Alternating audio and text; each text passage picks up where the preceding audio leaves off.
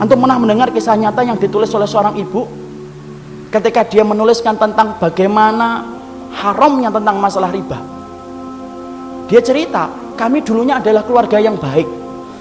Mengisi kegiatan kami setiap waktunya dengan mencari ilmu. Sampai satu waktu suami saya kepentok bisnisnya dan berkata, "Dek, ini kelihatannya bisnis kita ini tidak akan pernah dibesar kalau kita tidak pinjem.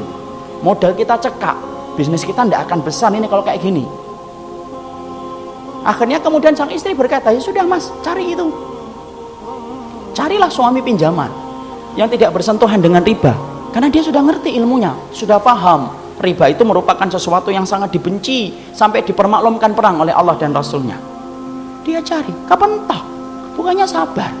Malah kemudian berkata, ini kelihatannya kita nggak dapat pinjaman, harus minjem yang ribawi. Istrinya yang sama-sama sudah ngaji berkata kepada suaminya, ya sudah mas, pinjam aja. Kalau memang itu terpaksa. Nah kita ini gampang sekali ngomong doruroh doruroh nanti tutup dengan sholat. Banyak sedekah. Ih, riba mah tidak bisa ditutup dengan sholat dan tetap sedekah. Emang antum kira dengan kemudian riba setelah itu sedekah kemudian sedekah antum diterima? Tidak diterima sedekah orang yang dari riba. Jangan dianggap remeh riba itu ikhwan. Karena kalau kita nggak ngingetin ini rusak negara kita ini gara-gara riba. Karena Allah permaklumkan perang Akhirnya singkat ceritanya kemudian akhirnya bersentuhan. Mereka ngerti ilmunya tetapi tidak mampu menampik lambean pinjaman ribawi ketika itu begitu menggiurkan. Apa yang terjadi? Allah memberikan istidraj. Usahanya berhasil. Berhasil. Gede.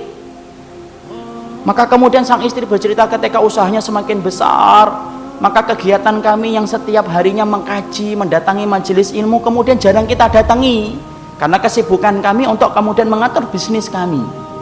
Suami saya kemudian mulai jauh dari kajian ilmu. Suami saya kemudian mulai menjauh dari panggilan sholat dengan alasan sedang rapat ataupun sedang antar barang.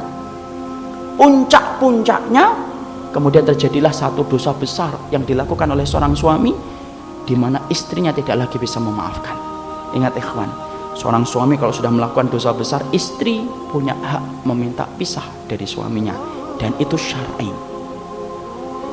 Maka suaminya melakukan dosa besar. Akhirnya apa? Tidak bisa dimaafkan. Akhirnya apa? Kapal rumah tangga itu karam, tenggelam. Tenggelam. Yang menarik adalah ketika sang ibu menuliskan kisah nyata itu saya baca, beliau mengatakan, saya tidak menyalahkan suami saya. Saya tidak menyalahkan bisnisnya. Tapi yang saya salahkan adalah ketika kami sudah sibuk mengkaji ilmu, kami ngerti riba itu haram, tapi ternyata kami tidak mampu untuk meninggalkan. Padahal kami tahu dosa yang dipermaklumkan perang di dalam kehidupan itu cuma satu dosa riba. Dan kami berani mengambil itu. Sampai kemudian akhirnya Allah memberikan musibah